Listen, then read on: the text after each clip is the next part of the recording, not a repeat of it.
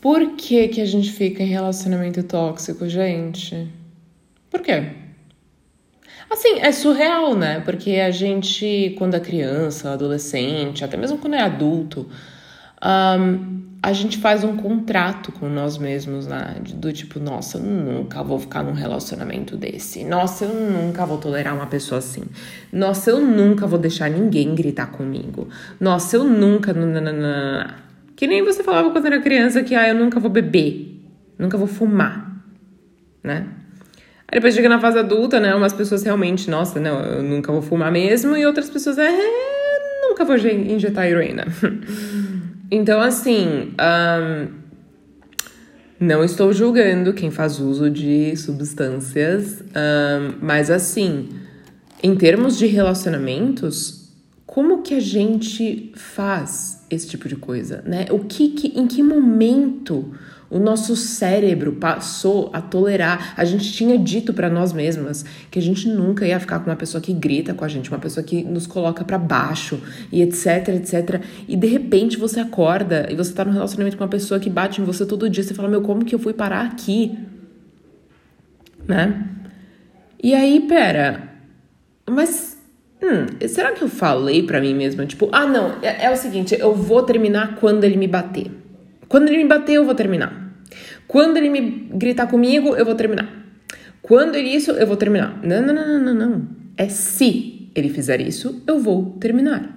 Não é quando. A gente não tá falando de um momento, uma data em que ele fizer isso. Por que, que eu tô falando e se? É, se ele fizer isso, eu termino. Por que, que o se é muito mais importante do que o quando? Porque quando você fala em si, caso haja a possibilidade, né? A possibilidade dele fazer isso e tal, não sei o quê, você entende que vão ter várias coisas, atos, gestos, palavras, atitudes, enfim, que vão preceder esse evento marcante, seja ele gritar com você, bater com você, whatever, whatever. E na minha opinião, me perdoe, acho que na opinião de qualquer pessoa sensata, no momento em que a pessoa levanta a voz com você, você deve parar logo ali. Ah, eu sei que tem muita mulher que passa pano. Ah, porque ele é assim, é a personalidade dele, então não, não, não, você não precisa estar com alguém com uma personalidade assim. Você não precisa, você entende isso? Você pode, você, isso passa pela sua cabeça que você pode ter um relacionamento saudável com alguém que tipo não grita com você? Porque nos 28 anos que meus pais estão casados, é, meu pai nunca levantou a voz para minha mãe.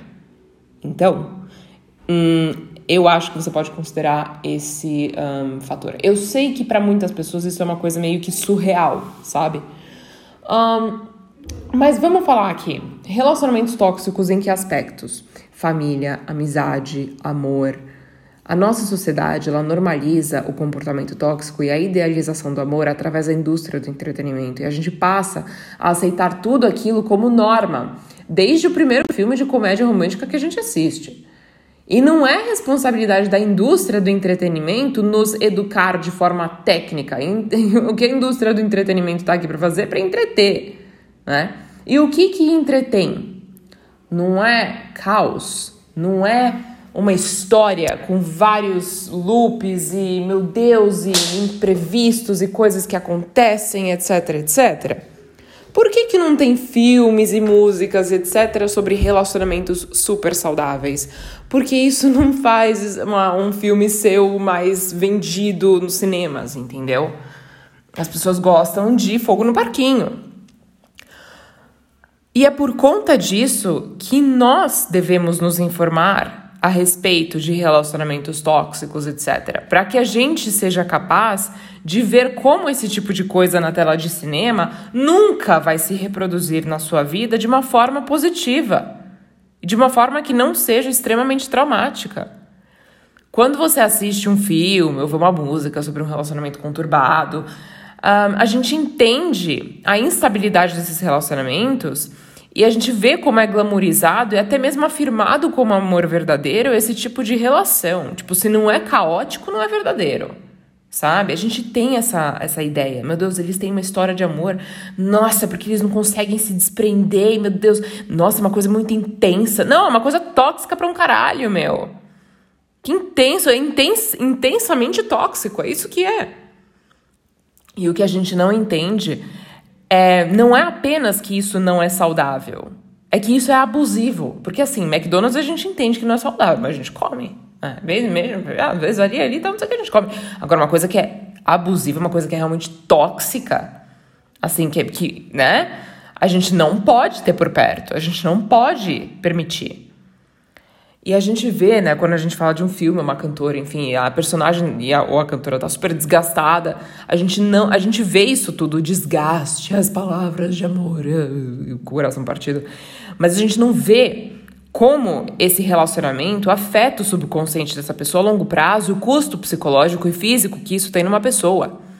A gente tá falando, gente, o, o relacionamento tóxico, ele, ele destrói o cérebro de uma pessoa.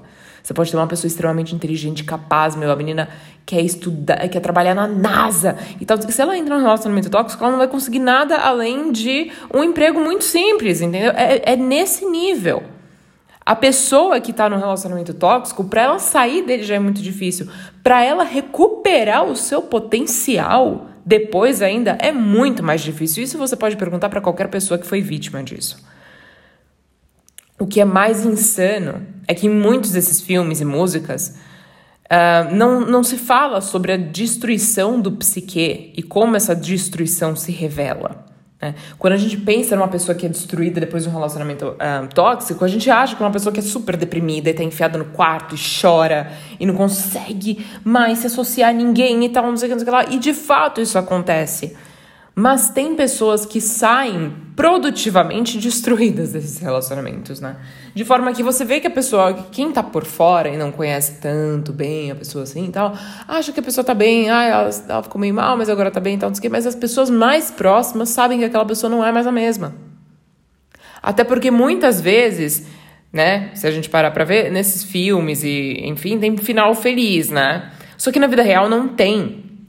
Quando você passa por.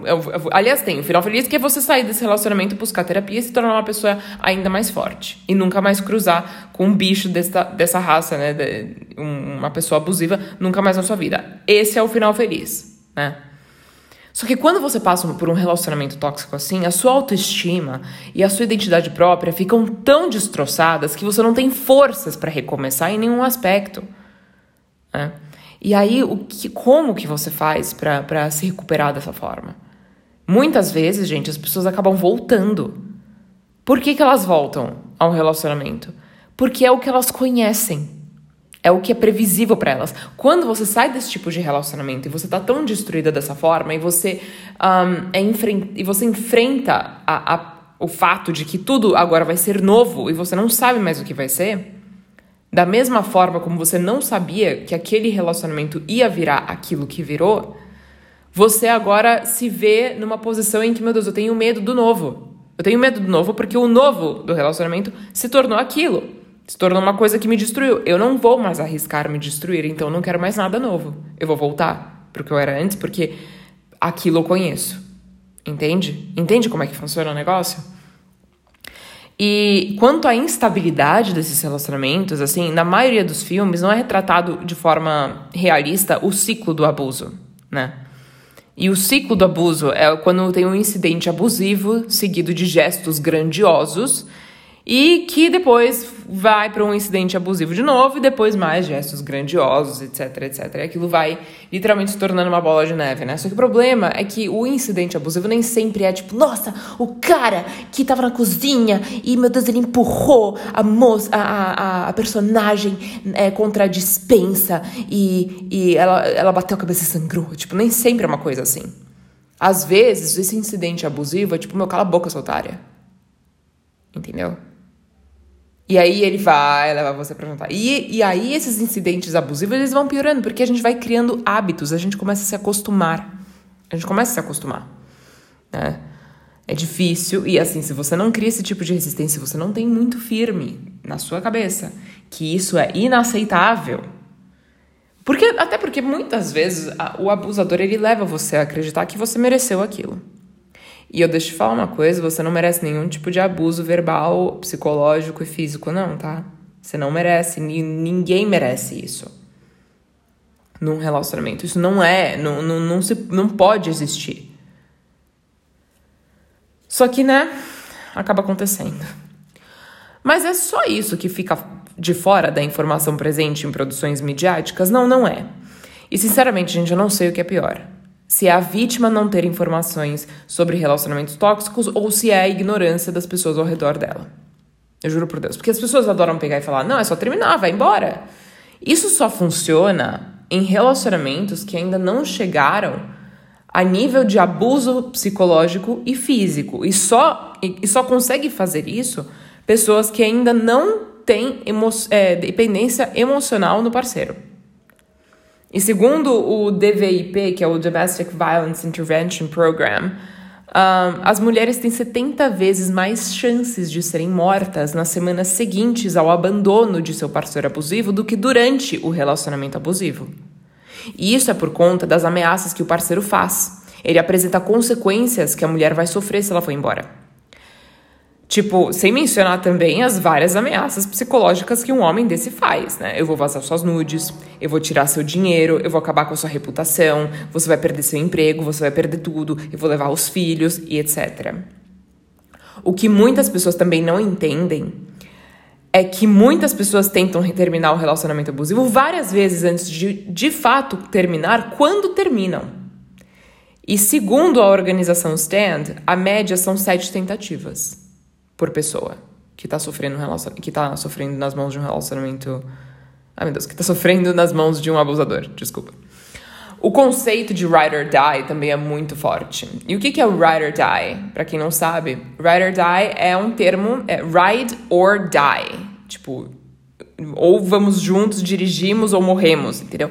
É um termo que define amizades e relacionamentos do tipo vamos juntos até o fim, não importa o que acontecer, ou a gente vai junto ou a gente morre junto, entendeu? Uma coisa desse tipo. E nenhum relacionamento deve ter essa característica sem que haja um limite. Esse limite deve ser o abuso. O abuso de qualquer tipo. Mas o que acontece é que a nossa sociedade ainda vilaniza quem quebrou a promessa de lealdade e amor eternos. Mesmo quando a pessoa que rompeu essa promessa foi abusada. E tem uma pressão social muito grande para ficar num relacionamento. Fatores como a idade, a validação dos amigos e familiares, a carência e também tudo isso condicionado, obviamente, pelas é, ilusões virtuais de universos em que os relacionamentos são perfeitos e marav maravilhosos, mas nós estamos excluídos desses universos, né? Um, a gente tem um medo e uma ansiedade gritantes de como as pessoas vão reagir a estarmos solteiros e pior, por quanto tempo já faz que estamos solteiros. E esse pavor se agrava quando pincelamos um relacionamento totalmente tóxico como uma obra renascentista nas redes sociais, né? E, e, isso acontece demais. E, e, as pessoas. E mal sabem as pessoas, isso é muito tóxico. Você pincelar, você mostrar que o seu relacionamento é perfeito, etc., quando na verdade ele não é, faz você ficar no relacionamento tóxico ainda mais. Porque daí você vai acumular cada vez mais vergonha de ter que explicar o que aconteceu para ter o término e fazer as pessoas ao redor concluir de que tudo era uma farsa e você sai como desonesta, entendeu? O que cola muitas vítimas e abusadores juntos também é a história que as pessoas têm juntas, né? E nessa história que duas pessoas têm juntas, tem também grupos de amigos em comum, uh, tem trabalho, se os parceiros trabalham juntos, tem filhos, tem bens. Um, e a romantização dessa história muitas vezes é condensada em pontuais eventos maravilhosos, né? Tipo, Muitas vezes, na verdade, caracterizados com gestos básicos para sustentar um relacionamento com outra pessoa, ou simplesmente marcados por espetáculos fabulosos que foram feitos pela, pelo abusador para compensar pelo mal que ele fez à sua parceira. Um exemplo, tá? Porque eu, eu sei que eu falei longamente agora. Ai, mas a gente estava tão bem na, no, naquela época e tal, a gente até viajou e tal. Ah, pera, pera, pera, você tá falando daquela viagem que ele te levou porque você descobriu que ele tava pagando aluguel atrasado da menina que tem metade da idade dele? Ah, tá, entendi. Entendem por que, que a gente acaba ficando nesse tipo de relacionamento? A gente não entende. Se a gente não se educa, a gente não entende como é o abuso. Ele não é sempre essas cenas dramáticas de filme, essas coisas na música de ai, quando você pegou o carro e você foi embora e era pôr do sol e você me largou e depois você ficou com aquela loira e bibi, babá. Nem sempre é assim. Antes de acontecer cada um desses absurdos em relacionamentos, acontecem várias coisas. Tem vários sinais de que aquela pessoa é capaz de fazer uma coisa desse tipo. É um comentário meio esdrúxulo que a pessoa fez para você é a pessoa não comemorar uma vitória sua. É a pessoa torcer o nariz quando você mostra uma roupa legal que você comprou e queria usar junto com aquela pessoa.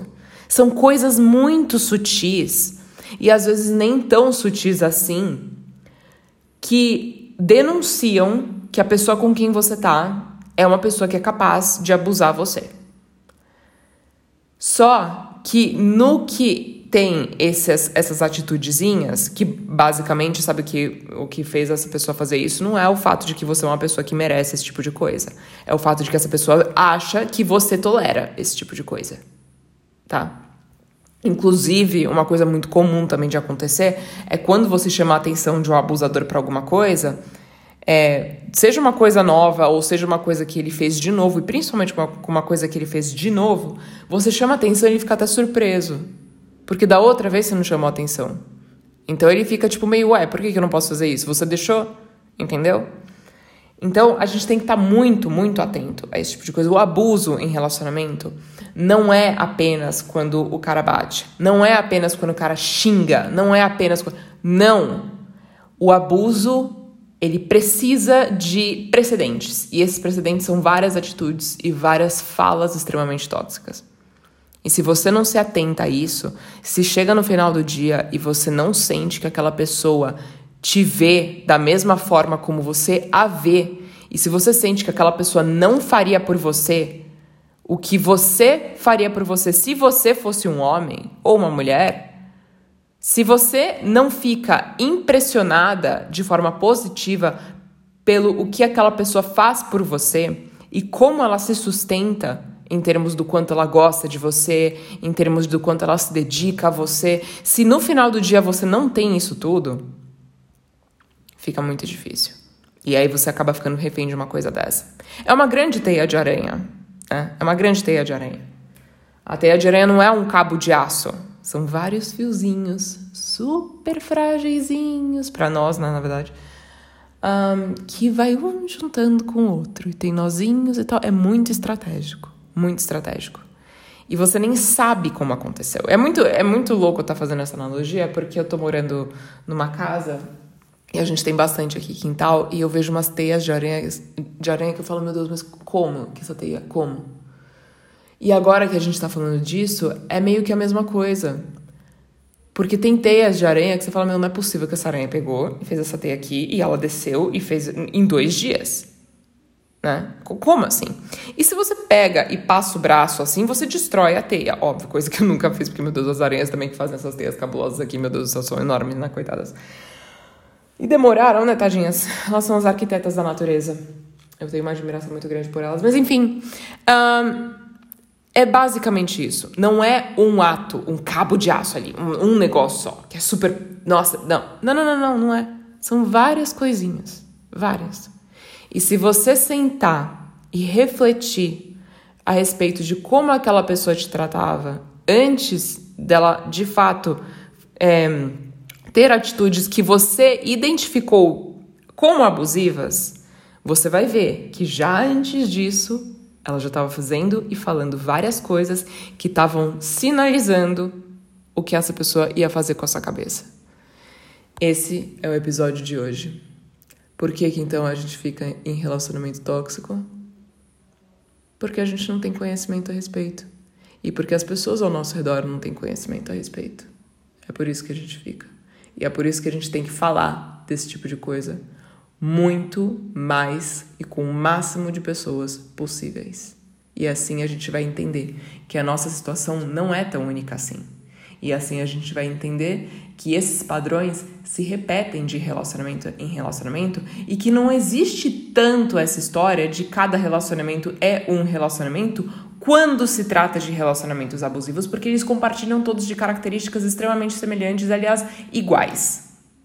inclusive até na fala. É, até nas frases. Praticamente, os abusadores usam praticamente todas as mesmas frases. Parece que tem livrinho que eles guardam embaixo do colchão do que falar para abusar de suas parceiras. Esse é o episódio de hoje. E eu vejo vocês quando? No próximo episódio. Quando? Na próxima quarta-feira. Me perdoem a minha ausência na semana passada. É, peço perdão mesmo. E. Ai, posso desabafar bem rapidinho? Assim, tem hora que. Tem hora que eu vou contra mim mesma, sabe? Eu não, eu não sei. Eu tô, tô trabalhando isso. Em terapia é uma questão que eu tô trabalhando. Um, mas eu prometo para vocês que eu nunca mais vou deixar vocês penduradas, tá? Um beijo e até o próximo episódio.